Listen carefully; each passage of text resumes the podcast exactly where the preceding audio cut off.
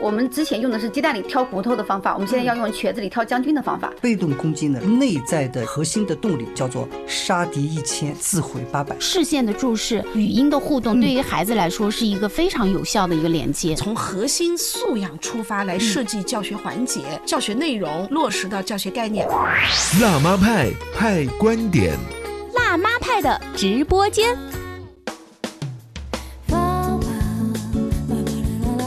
欢迎大家继续收听故事广播的精彩节目，这里是辣妈派。在辣妈派的直播间，今天灵儿为大家请来了合肥市非常知名的历史老师王媛媛老师，欢迎您。灵儿你好，媛媛老师今天来到直播间，听说背后有一个高人指导。这个高人呢，哈，其实是他自己的儿子，个子高，然后学历比老师高，然后呢，可能对您的要求也很高，是不是？呃，的确是的。跟我们来说一说，当您接到我的这个邀请的时候，儿子给了你什么样的指导呀？最初你给我这个邀请的时候，我正好在杭州陪他去做那个出国前的体检，然后我拿到这个以后，心里是很忐忑的，因为我从事历史教学二十多年。我自认为呢，也是有了一些经验，嗯，可以跟大家一起分享的。我也很乐意跟大家一起分享。但是像这种活动呢，我真的从来没有参加过。就是您平时是对着家长，哎，我们开家长会 OK，然后对着学生答疑上课 OK，对。但是说对着麦克风跟我们全国的听众一起聊天的时候，还是有点紧张，非常。非常忐忑，非常焦虑，就我来之前都很焦虑。所以我在想啊，在听我们节目的各位爸爸妈妈，就是您看再厉害的专家，他也有他会紧张的领域。哎，圆圆老师，我问问您哈，就是当您说好吧，我紧张，然后我去跟儿子去商量，但儿子其实又不是学这个电视或者是播音主持人出身的，他能给你什么建议呢？呃，一个就是我儿子从小到大他非常喜欢历史，嗯，就是他。我作为历史老师，我没有教过他什么，嗯，呃，我也不是他的历史老师，嗯，但他自己很喜欢历史，就是包括就是现在暑假里面，嗯，他都在读很多的历史书。他最近看的书单是，嗯，他那个国家人文历史的那个刊物，因为是我订阅的，所以我都把它攒着，等他回来，因为他是作为案头书的，随时翻阅的。前不久我看他，嗯，又在网上买了关于抗日战争时期国民党战场的一两本书，然后具体的书名我记不得了。嗯。就是他看的这个历史这一个算是专业里面的书籍，远远已经大于你的涉猎范围。对对对，所以虽然今天我请圆圆老师来到直播间聊的是历史教学，但是儿子说这个我感兴趣，我在行啊，他就要来看你的这个准备的这个提纲和副稿是吗？对，提纲和副稿上呢，就是他给了我很多语法上的。逻辑上的一些建议。嗯，那一刻，嗯，如果时光可以倒回的话，在你的儿子龙龙他小的时候，他有一些胆怯，说：“哎呀，我要可能要是上台参加一个什么比赛，我会紧张；或参加一个活动，我会紧张。”你会鼓励他的话，和现在你紧张了，他反过来鼓励你的话，那个时光仿佛忽然交错了。的确是的，昨天其实我内心是非常感动的。哦，嗯嗯，就是这种儿子长大了吧。就是他也可以帮到我，嗯，就是而且他是，就他不厌其烦，他没有烦，嗯，就是很暖男的那种感觉，是吗？你当时对儿子直接表达了吗？说儿子，谢谢你，你真棒之类的？没有，没有。所以借着这个麦克风，借着这个节目，你跟儿子说两句。儿子，你长大了，妈妈很欣慰。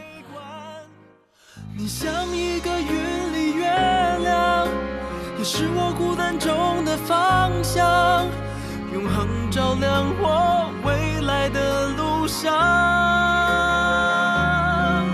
你就是我冰封中的坐标，受了伤的避风港。有你爱我，所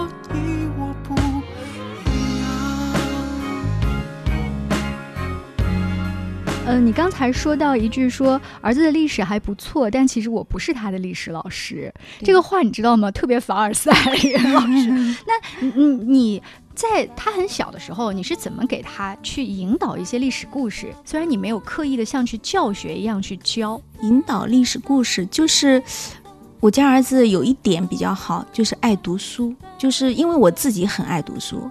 所以他从小孩子很小的时候，一岁多吧就开始读婴儿画报、幼儿画报这些，就是早上。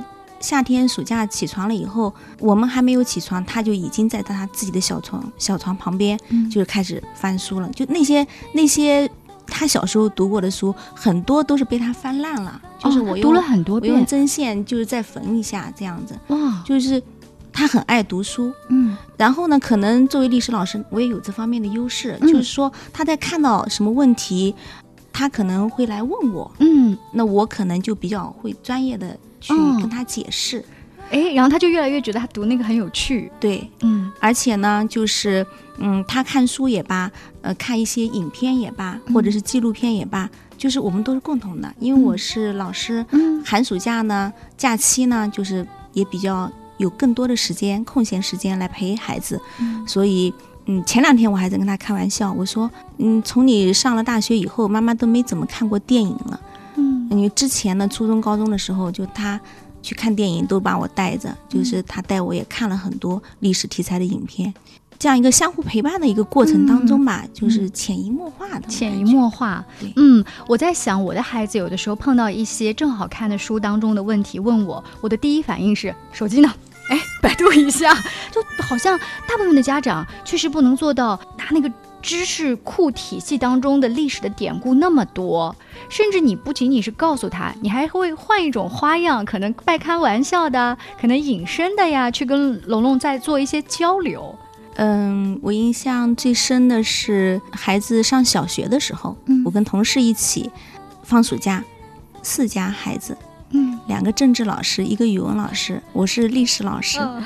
然后我们一起，那个时候坐的还是绿皮火车啊，到福建厦门去玩，嗯。然后在火车上时间很长，嗯那都是男孩子，嗯。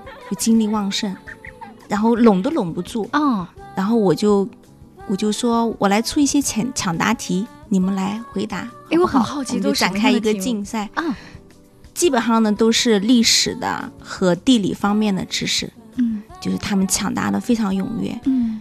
嗯、就是嗯那个时候的场景，就我至今还记得，就是孩子们那种求知的这种欲望，嗯兴高采烈，答对了以后兴高采烈的这个样子。那如果说他们答对了，你会呃沿着再把那一个题目背后的小故事再要说一说，做一点扩展，是的，然后可能你的同事、其他的语文老师和政治老师，大家又很相互自然的交流一下。哎，对，在他们那个领域，他嗯又可以进行拓展。天哪，那趟绿皮火车旁边的客人，我觉得受益也良多。这个就没有关注到了。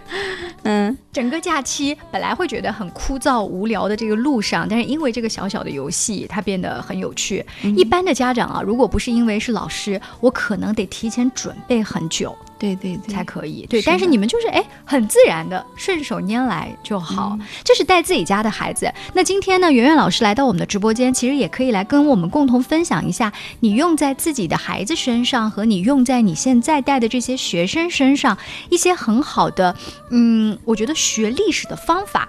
为什么这么讲啊？是我觉得这几年，当我在打开电视或者是打开一些手机 APP、打开广播，我觉得历史故事到了一定的年纪，我反而更容易被吸引。我以前觉得。好像看电视剧更好看，但是现在我更愿意看一些历史的纪录片，这这是到底什么原因？袁老师，你觉得？是不是伴随着你儿子的成长，你关注的东西就层次更高了？作为爸爸妈妈，他好像天生我好像做好一个榜样的作用哈，这可能是一方面。嗯像呃，如果没有孩子在家，我更愿意看偶像剧。但如果有，我好像就要带他看一些纪录片，看着看着，其实你就被吸引进去了。尤其是我现在觉得有一些纪录片，它不再是一个简单的陈述，它甚至有一些真人的演员在里面穿插着做演出哈，然后相互的交融，这都是非常精彩的。那圆圆老师今天在节目当中也要给我们的家长好好来聊一聊学历史过程当中的一些小建议。在中华民族的历史进程中，河西走廊关乎一个国家政治经略、经贸促进、文化交融的宏图大梦。对于生活在中原的人们，打通河西走廊，前往更为辽阔的西部，是他们不变的梦想。这个梦想的开端源于两千年前一个帝国。This is Mommy Talk 辣妈派。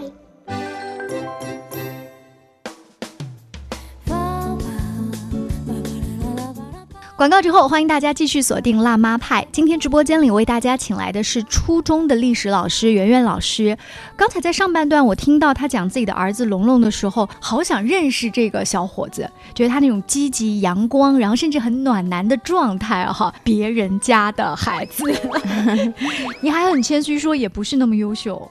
呃因为天外有天，人外有人，优秀的孩子太多了。嗯，你在带他的过程当中，呃，比如说他的青春期跟他处理的怎么样？并不是说我是一个专业的呃中学的老师，我就在带孩子方面可以按教科书式的顺序一二三注意事项。就是我特别有体会的，就是当局者迷，旁观者清。带自己的孩子的时候，就是关系乎自己吧，嗯，然后就更特别的处理起来，不可能那么有余的。微妙。对对对，嗯然后但是呃，现在以过来人的身份看身边的朋友、同事或者是家长嗯和学生的相处的一个状态的时候，好像就觉得思路特别清晰，该怎么做。思路特别清晰。你每天其实打交道都是一些青春期的孩子，嗯中学生嘛。嗯然后你现在再来看他们的时候，嗯，听说圆圆老师在写自己的教案的时候，不仅仅是直接教历史，嗯还会从历史故事当中去延伸一些亲子关系。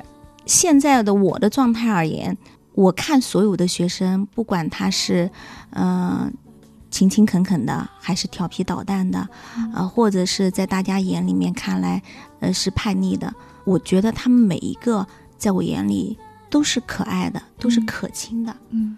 在我教育我的孩子那一年最难的时候，也是学生给了我很多东西，就这是一个教学相长的过程。哦，我情绪最低落的那个状态的时候，嗯。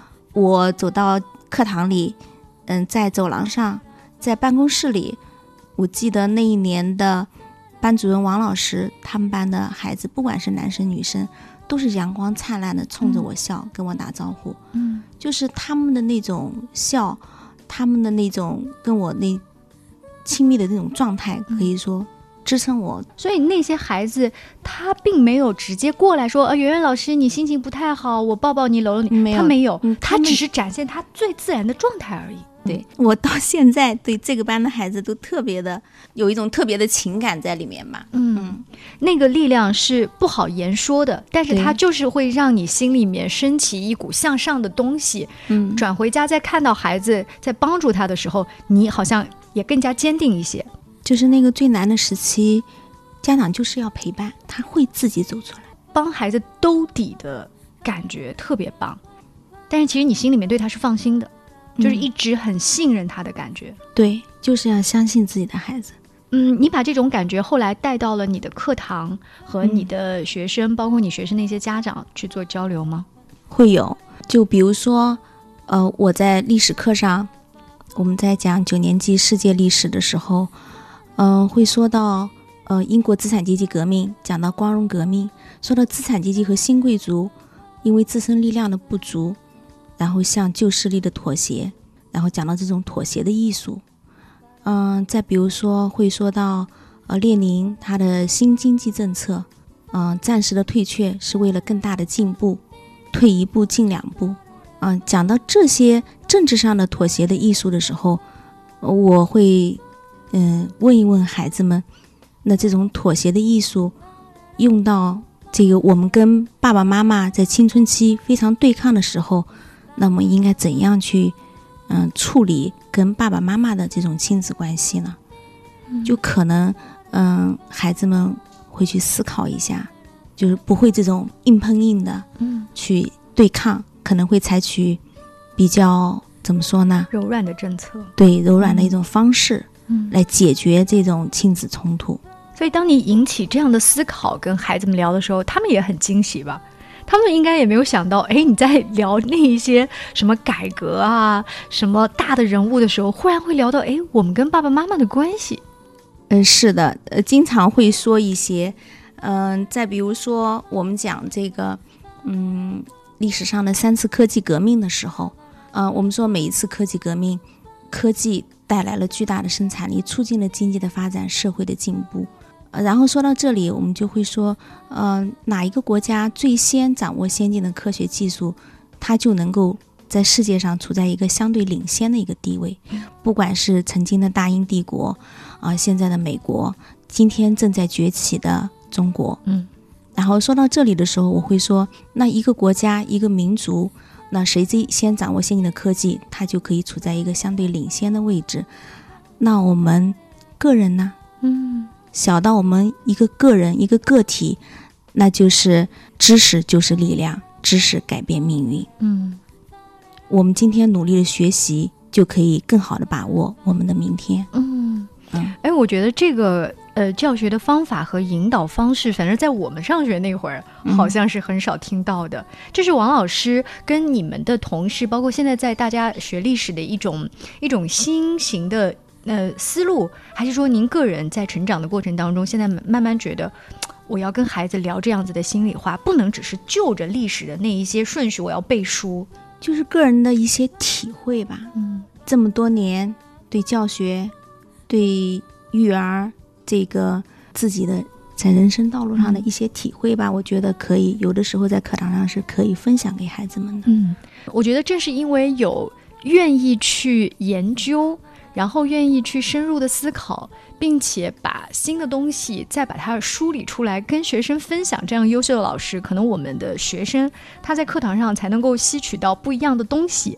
今天非常感谢圆圆老师接受我的采访，跟我们聊一聊啊。作为老师，其实他在带孩子的过程当中，起初有那么一两年，他也很困惑，但是他是如何从他的学生那个地方再反哺得到力量呢？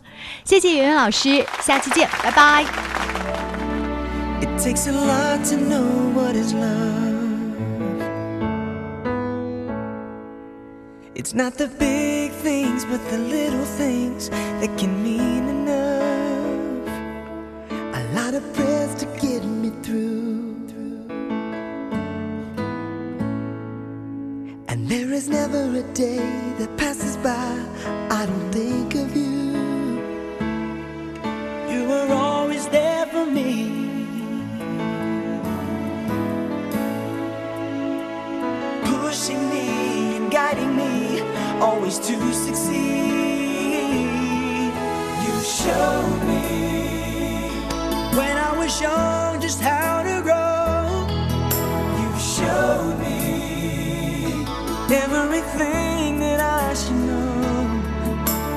You showed me just how to walk without your hands. Cause mom, you always were the perfect fan. This is Mommy Talk Llama Pie. 活的开拓，